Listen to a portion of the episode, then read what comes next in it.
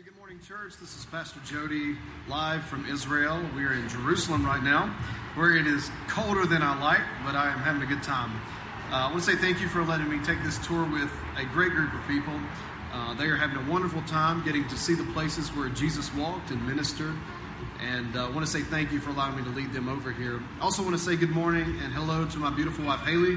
Hey, babe. Hope you're doing well. I miss you and the kids. See you soon, a couple of days, and I'll be back home. And I also want to let you know this morning, church, you're going to get a great blessing. Pastor Steve Holsinger is going to be here preaching the word to you this morning. So could you do me a big favor this morning and stand to your feet and give him the biggest round of applause? Wow. All right, thank you. I didn't know we got to vote on whether he went or not. But uh, I'm glad he did. And if you uh, ever get the chance to send any of your pastors to Israel, do it. It'll enrich their lives, it'll enrich their teaching, uh, it'll correct some of their errors, uh, and it'll, it'll make a difference. Uh, it'll definitely make a difference. So before we go into Daniel, uh, I have three pictures from my trip to South Sudan. Uh, two weeks ago, I preached in a village, and this is the village of a young man named James. And I think James is the next picture. Yeah, this is James, graduated from Bible college this year, started a church in his home village uh, toward the end of the year. And I want you to notice what he's standing on. Go to the next one. Look at that. That marks this place, this tree, as a church. It's a house of prayer. Anybody who comes there will see the cross and know not to cut that tree for sure, uh, and also that it's set apart for worship of God. And when James preaches, he stands on the cross. And I thought that was pretty cool. All right, so we're uh, continuing a series that Jody began last week in the book of Daniel, and I wasn't here, uh, and I didn't take time to look it up. So I hope I don't do too much damage to what he has in mind for the series. I'm really only going to use one verse, so it shouldn't be a problem. And it, of course, is the story of a young man of exceptional character. But I got to thinking about that, and I'm not so sure that his character was really exceptional. He may have been a typical Jewish young person. And Daniel faced a crisis. He was carried away into captivity. And when they got there, uh, got to Assyria or Babylon, wherever he was carried away to, they said, We're going to we're going to give you a special diet from the king's table, and we're going to groom you uh, for leadership, special leadership program. And Daniel said, I'm sorry, but I can't eat that stuff. Uh, I've never eaten uh, anything that wasn't kosher, and I can't do that. And so he faced a crisis, and he was prepared for it. And really, I got to thinking about it this morning. I don't know that his crisis, young people, was any more significant than the one you face. I think if Daniel had gone to the typical United States high school he'd have been in a crisis. And he would have said, What's going on here? How does this happen? Why is this happening? What, what happened? But whatever the crisis was, Daniel was prepared. And the verse that we want to look at is Daniel 1, verse 8. And we're really focusing on one word today. But Daniel resolved not to defile himself with the royal food and wine and he asked the chief official for permission not to defile himself this way. And you know that he put together a special deal, said if we go 10 days with, uh, and I don't eat that stuff, um, and I don't defile myself according to my faith and my practice, uh, then check me out. And if I'm not healthier than the other guys, we'll deal with it then. But he, he put together that arrangement with them because he was resolved. Now, the word resolve means to decide firmly on a course of action. And what that means in Daniel's case is that before he was carried away captive, he made some decisions. Before he was ever selected to be carried off and put into this leadership program, he had already made some decisions about his faith and about himself. And I think that this is one of those cases where you have to use what I call sanctified imagination. You have to Ask God to help you see what's not said in the text. And I think that Daniel had a mentor. And I think it's amazing that in this church, young people, your, your leaders, Pastor Jody and your elders, have chosen you a great mentor. His name happens to be Daniel. Isn't that cool? Everybody needs a mentor. Everybody needs somebody that can model what it is they're trying to do. In my case, it was my dad. If you'd asked me when I was eight years old, what's, what's great about your dad? I would have said, he's a fast walker. And I always tried to keep up with him. And the reason he was a fast walker was because he was never a driver. My dad was so nervous that one time my mom tried to teach him to drive, and, and we kids in the back seat begged her to stop. Just don't, you know, don't do this. And, uh, and he was glad to uh, answer our pleas. He said, Yeah, I think they're right. And, and as far as I know, he never had a driver's license his whole life, but he was a fast walker. And my wife's been trying to keep up with me for 50 years, saying, slow down, slow down. And the people I travel with, I'll stop in the airport and look back and wait for them to catch up. And it's just an unconscious thing because that was modeled to me as a, a young child. I'd go to work with my dad on one of his two or three jobs because my dad was a hard worker. Uh, and we'd, we'd walk fast to get from our house to wherever he was working or wherever the ride was. And so I learned to be a fast walker and I learned to be a hard worker from my dad. I often went to work with him, and actually, the last year I was in college, he went to work with me. Uh, and I had a night job cleaning a bowling alley, and he'd go with me at night and help. And that was what he could do to, to help with my last year of college. He had a great, tender heart. Uh, I remember calling home from college and I'd talk to my dad for a minute, and pretty soon my mom would come on the line, and I'd say, What happened to dad? And she'd say, He can't talk right now. And I said, What's wrong? She said, He's crying. Because he misses you so much. And that was my dad. Uh, he loved my mom. Unashamedly, he would tell anybody. I don't know how in the world this nervous guy ever proposed to her. Maybe she proposed to him. I, I don't know but uh, they got married somehow and had four kids. He had a great, tender heart. I remember one time he, uh, he disciplined my brother and I. I don't know what we did, but it must have been bad because usually my mom, you know, meted out justice instantly and swiftly, you know, swiftly and harshly. And uh, this time my dad was doing it, and that was pretty notable by itself. And he had it was me and my brother when we had done something awful. And for some reason, I can't remember what it was. But we had done something that warranted my dad actually doing the discipline. He took his belt off and said, You know, I got to whoop you. And he started swinging that belt, and he never hit either one of us because he was crying too hard. and I vowed that I would never make that man cry again. And actually, his tears were a much more effective discipline than his belt. I lost my dad as a mentor when I was 20. He got Alzheimer's, early onset. He was sick for 20 years. By the time he performed our wedding, he was already gone. I mean, they had about eight prayers because he forgot what he's supposed to do. And I was up there coaching him, and everybody in the room knew. I was saying, Dad, supposed to kiss the bride now. And so he said, Oh, Stephen, kiss the bride. But, uh, but he was already fading. But I remember those talks, and somebody had a talk with Daniel. Somebody led him into a resolve that Daniel, if, if this ever happens to you, here's what you need to do. Here's what it means to be faithful to our faith. Here's what it means to be a, faithful man of God. Somebody had mentored him. And I remember those conversations. My dad one time said, Stephen, you're, you're a Holsinger. And I've tried to make that mean something in this community, and it really did. People knew he was honest, they knew that he was upright, they knew he loved Jesus, uh, and they knew he was genuine about his faith. And, and I remember him talking to me. Became a Christian when I was 14. And I remember him saying, Okay, you're becoming a Christian, and that means Jesus is your boss now. You've been responsible to, to me and your mom for this time, but from now on, it's different.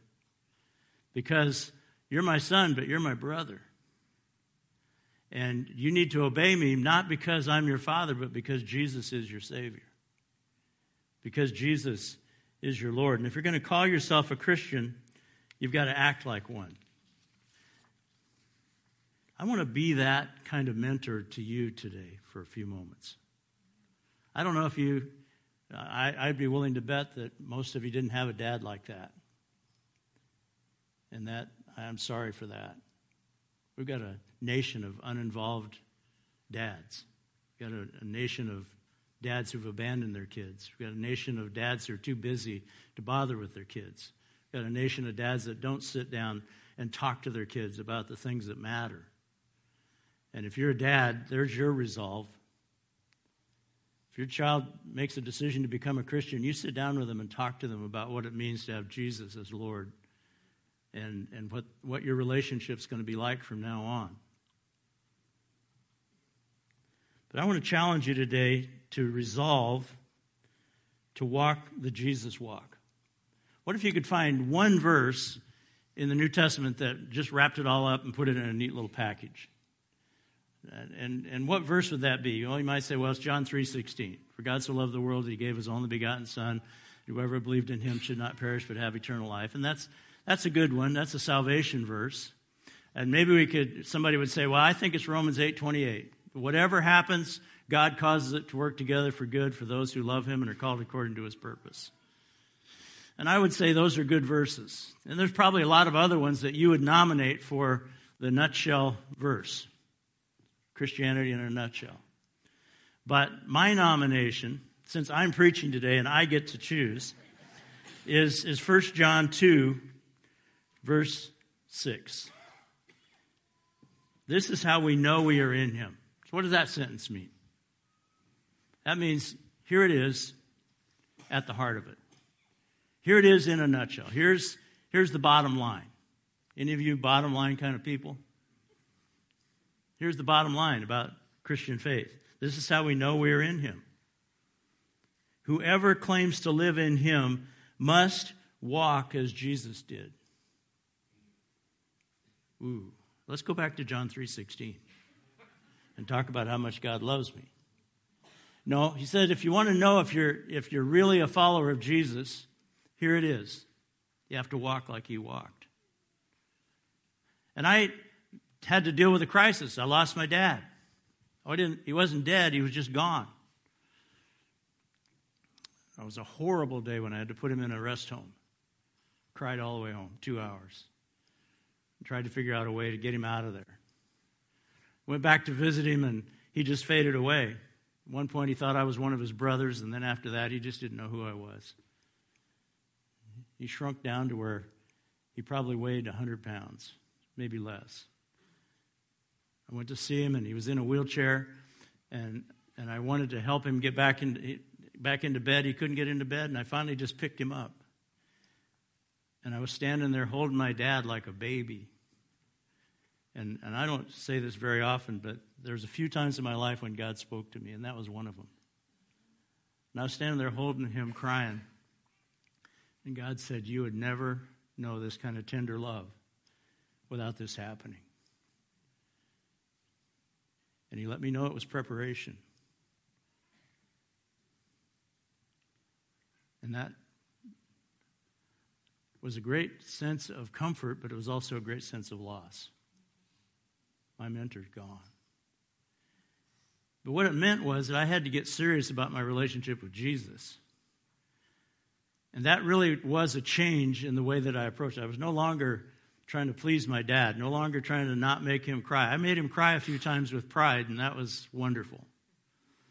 But I had to switch my allegiance, and everybody comes to that point. Daniel came to that point where it was no longer Daniel and his mom and dad, and Daniel and the other Hebrews. It was Daniel and God.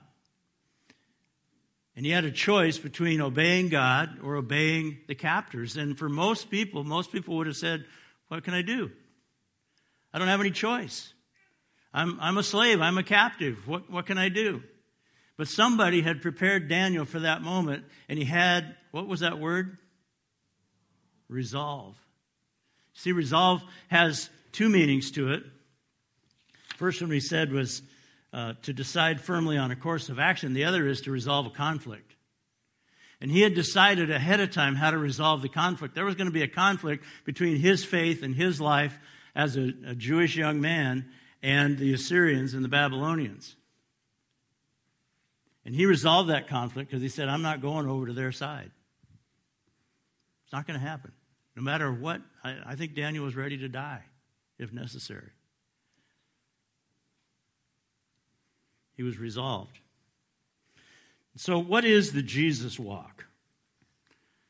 The people of Jesus' day used to talk about walking in the dust of the rabbi. And what they meant was that they would walk so closely to their rabbi that the dust from his sandals would kick up and cover their clothes.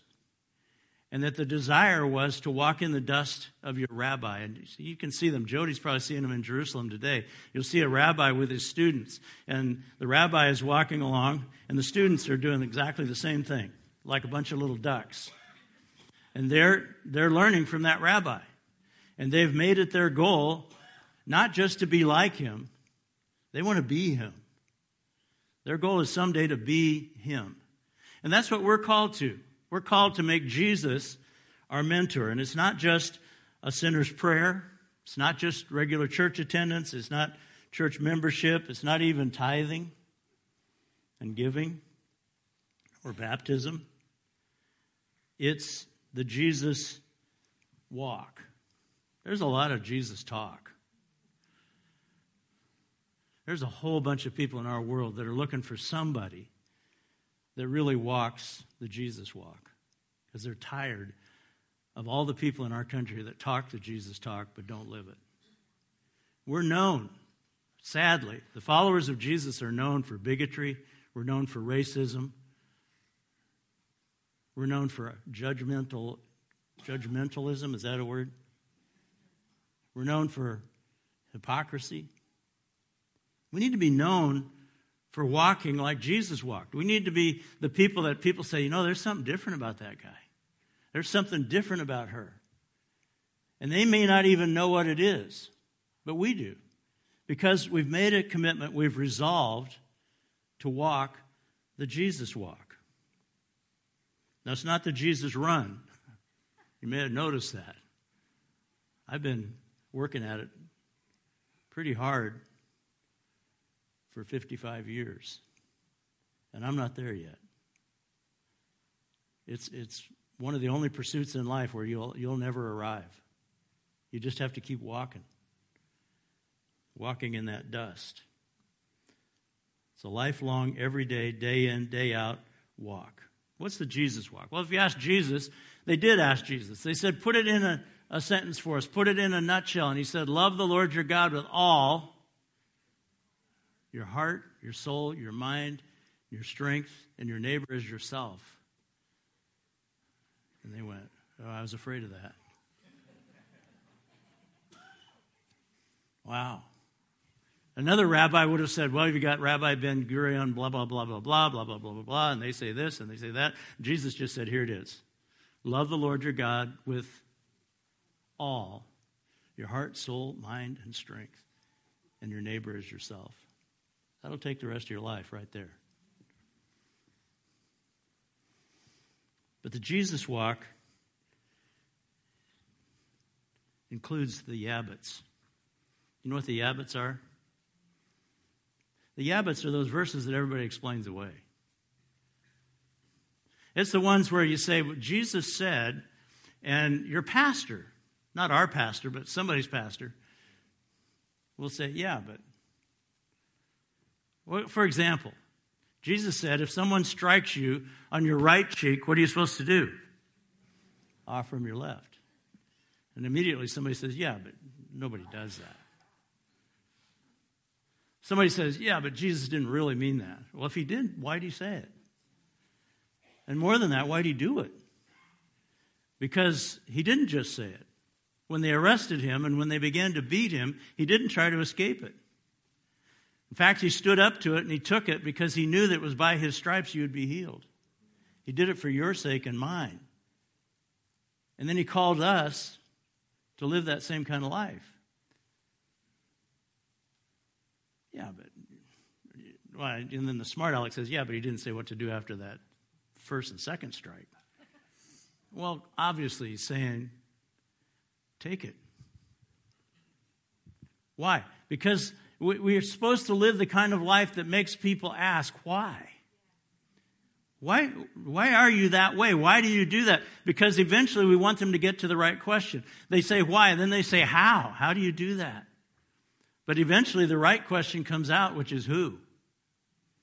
Who's your mentor? Who's your model? Who are you relying on? And we finally get to the real answer. Well, I'm walking the Jesus walk. Don't tell them you're a Christian. Don't tell them you're a church member. Tell them you're, you're really sincerely working hard at walking the Jesus walk. See, Jesus said to love your enemies. Yeah, but no, no, yeah, but. He said to love your enemies and pray for those who despitefully use you. Respond to evil with good. He meant it.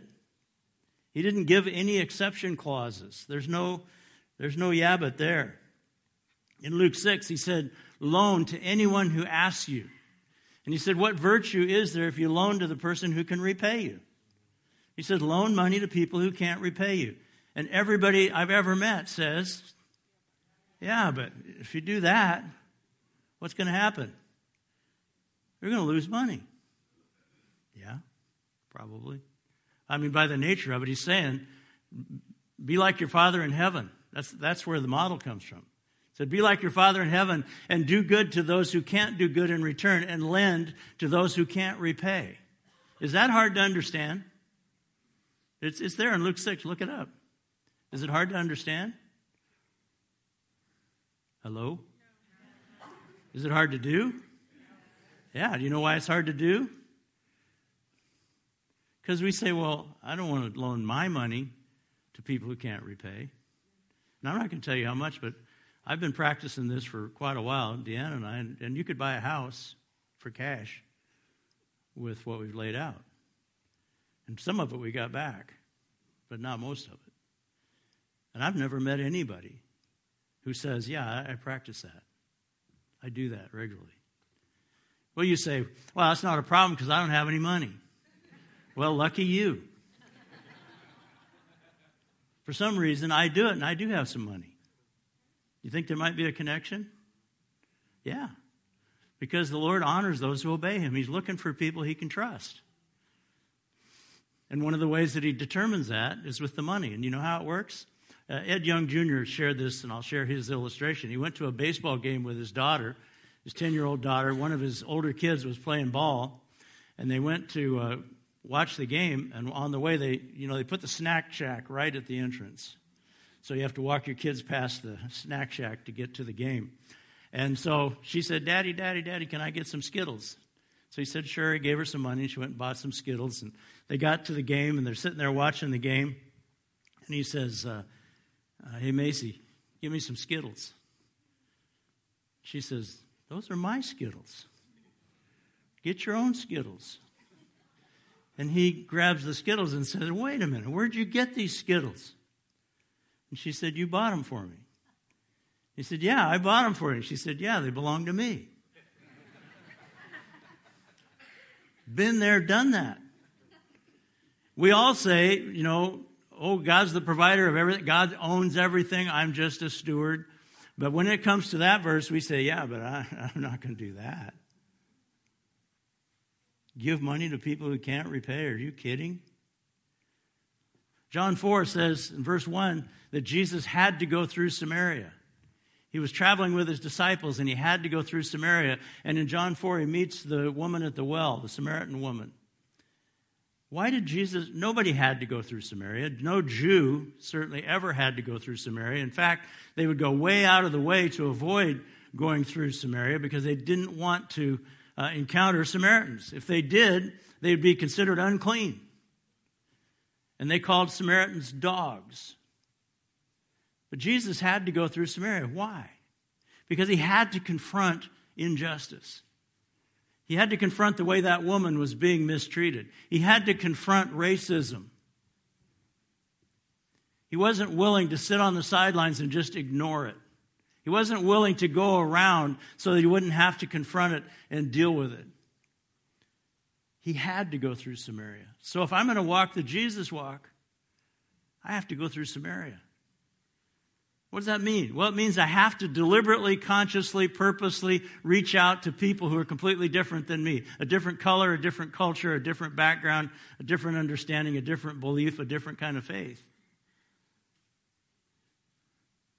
And so, whenever I encounter somebody from a different country who's here, I say, Thank you. Thank you for coming to America. How can I pray for you? Usually they're shocked. The Indian guy who runs the quick stop. You say, Thank you for coming to America. Usually I say, Where are you from? They, oh, I'm from India. Oh, what part? And after I talk to them, they say, You've been to more places in India than I have.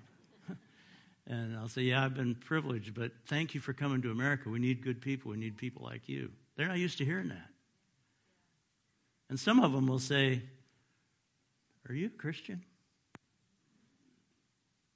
Because that's the only way they can make any sense out of it. And I say, Well, I'm a Jesus follower. The Jesus walk. He tells us to love our friends and forgive them.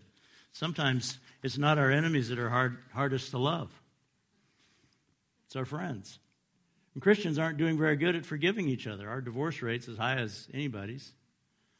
Our conflict rate and quarreling rate is as high as anybody's. The world looks at us and says, What's the big deal? They're no different than me. But if we walk the Jesus walk, then we forgive each other. And Peter asked about that. He thought he thought he knew what Jesus was doing and saying. He said, Master, how many times do I have to forgive my brother when he sins against me? Seven times? Because that's what the rabbis said. In fact, they said, if you forgive someone seven times for the same thing, you're a perfect man. So Peter is He's gunning for perfection. He's, he's waiting for Jesus to say, Peter, if you've forgiven John seven times, you're a perfect man. Awesome. What did Jesus say? 70 times seven. There's a question whether he said 77 or 70 times. It doesn't really matter, does it? Because it's out of reach for most of us. But that's what he said. He said, if your brother sins against you, forgive him 490 times if necessary. What does that mean? That means you just have to have a limitless supply of forgiveness. And we say, Jesus, where am I going to get that? And he says, That'd be me. Because that's the way I forgive you. And you and I are way past 490.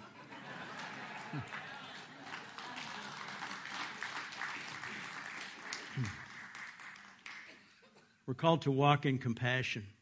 Someone has rightly said, that Jesus' miracles are all miracles of compassion. They're all miracles intended to let people know that God loves people who are suffering, that He's aware of their pain, that He's not okay with disease, He's not okay with impairment, He's not okay with the things that require compassion. And He is a God of compassion. And so we live in a nation that puts their mentally ill people out on the street and says, fend for yourself. Yeah, but I, I didn't make that decision. No, but we're all culpable because that's what we're doing. You know, package up our old people and put them in a place, put them in a home. Why? Because, well, taking care of them more than that would take well, require compassion. and that's in pretty short supply. See, this so called Christian nation isn't looking so Christian these days. And it really needs some Jesus followers, some, some people who walk the Jesus walk, to just step up and resolve to be different and say, Not at my house. Not, not doing that. Going to do better than that. Jesus walked in dependent obedience. He made a resolve to obey. Jody and the team will be going to the Garden of Gethsemane. The garden, it literally is the Garden of Crushing. It's where the olives were crushed and pressed so that the oil would come out. Three different pressings. And Jesus was there praying three different times. And what was his prayer? Father, if it's possible, let this cup pass from me. I don't want to do it. His flesh was saying, I know what's going to happen. They're going to beat me within an inch of my life. And when they're done beating me, they're going to make me drag a cross through Jerusalem. And when I've dragged that cross through Jerusalem to the bus depot, which it is now, to the main street, they're going to put me on a cross and hang me up naked for everybody in town to see. And I don't, for some reason, he didn't want to do that. Nevertheless, not my will, but your will. When you signed up to be a Jesus follower, that's what you signed up for. I got rebuked on this trip. I was flying in on an old Russian prop jet, and it had a, a bar over the emergency door and a rope, and it said, In case of emergency, use the rope. You're supposed to let yourself down through the hatch with the rope. And I thought, what are you supposed to do? Make a noose and hang yourself? Uh, and, and I turned to my partner and said, I'm not doing this again. I'm going to do this one more time. And the Lord rebuked me and said, You're going to do it as many times as I tell you to do it. Because you're not here to be comfortable. And I was so grateful to be there a few days later when I got to speak to a couple thousand people in Freedom Square and present the gospel to them. And I've just signed up for a life of radical obedience that takes old men to dirty, hot, messy places. And and that's what I signed up for. Walk in obedience, walk in purpose. It says eventually that Jesus set his face toward Jerusalem, told his followers, Let's go to Jerusalem. They said, We can't go to Jerusalem, they'll kill you. And he said, I know. They're going to kill me. And he told them he was going to rise again. They didn't hear that part. But he walked in purpose. So here's what I want you to do resolve. It's a simple statement. Resolve to read the red and do what it said. Can you remember that? Read the red and do what it said. What's that? Well, the red is the words of Jesus. And if you've signed up to be a serious Christ follower, then resolve that you're going to do it.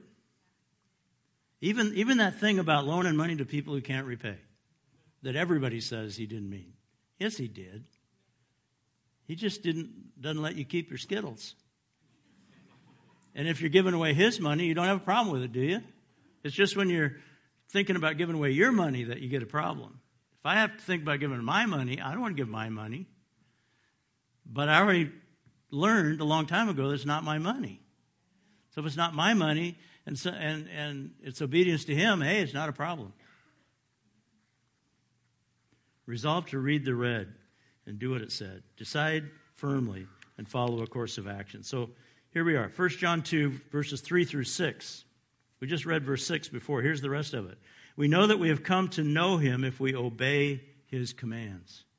The man who says, I know him, but does not do what he commands, is a liar, and the truth is not in him.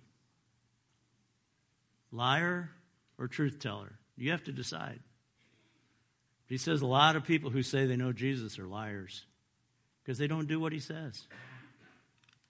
But if anyone obeys his word, God's love is truly made complete in him. This is how we know we are in him. Whoever claims to live in him must walk as Jesus did.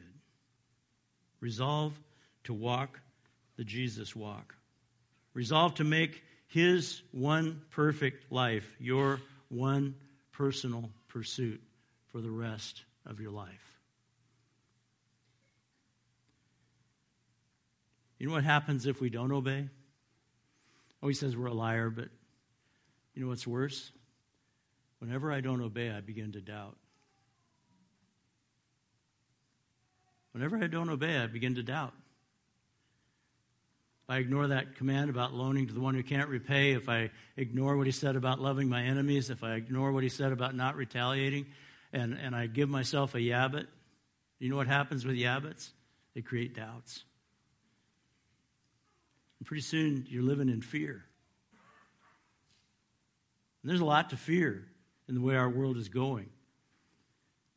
And only the people who are walking lockstep with Jesus, see, they're only worried about the next step.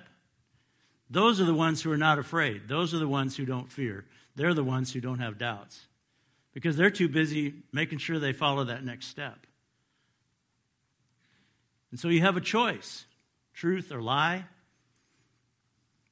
confidence or fear. Look at resolve's result. Back to Daniel, chapter 10, verse 12. An angel appeared to Daniel and said, Don't be afraid, Daniel. Since the first day that you set your mind, what is that? Resolved. Since the first day that you resolved to gain understanding and to humble yourself before your God, your words were heard, and I've come in response to them. You know what happens if you commit yourself? You resolve to walk as Jesus walked? You get supernatural help. Jesus said, as you're going, Matthew 28, 18 through 20, as you're going into the world, preach the gospel and make disciples of all nations. Teach them to obey everything that I've commanded you, and lo, I'll be with you always till the end of the age. Baptize them, teach them, and the promise is if you go, if you obey me, I'm there. You obey me, you're not alone. You're partnering with me. You make it your commitment to walk as I walk, I'll help you. In fact, if you want to walk as I walk, I'll slow down so you can keep up. He's never going to walk off and leave you. It's an individual walk. But you have to be committed. You have to be, what was that word? Resolved. You have to resolve the conflict between you and the world. You have to resolve the conflict between the flesh and the spirit. You have to resolve the conflict between you and friends who aren't Christians who think you're nuts. You just got to resolve it and say, no, it's about me and Jesus. It's his money, it's his life. I've given it to him. And it's my job just simply to follow. So we're going to pray. And we're going to do as we normally do. I'm going to have you pray a prayer with me. You won't be alone. Everybody's going to pray it together. For some of you, it might be the first time that you've been confronted with a choice about following Jesus, about becoming a person who walks as Jesus walked. You might be sitting here just filled with conviction, knowing that you call yourself a Christian, but you don't walk it. That if anybody asked you if you're a Christian, you'd say yes. But if they ask you, do you walk the Jesus walk, if you were honest, you'd say, well, no. Are you really walking as Jesus walked? Yeah, but. No. No, no, yeah, but. Either you are or you aren't. So if you haven't been, this is the day to sign up. And so just stand with me and, and let's pray this prayer together. You can, you can uh, follow it right after me. Whether you're a follower who just wants to re sign or a new recruit. So here we go. Dear Lord, we want to follow you. We are resolved to walk as you walked. Our commitment from this day forward is to be people of truth who walk like Jesus walked. We're trusting you to help us to strengthen us, and to lead us. And we pray in your name. Amen.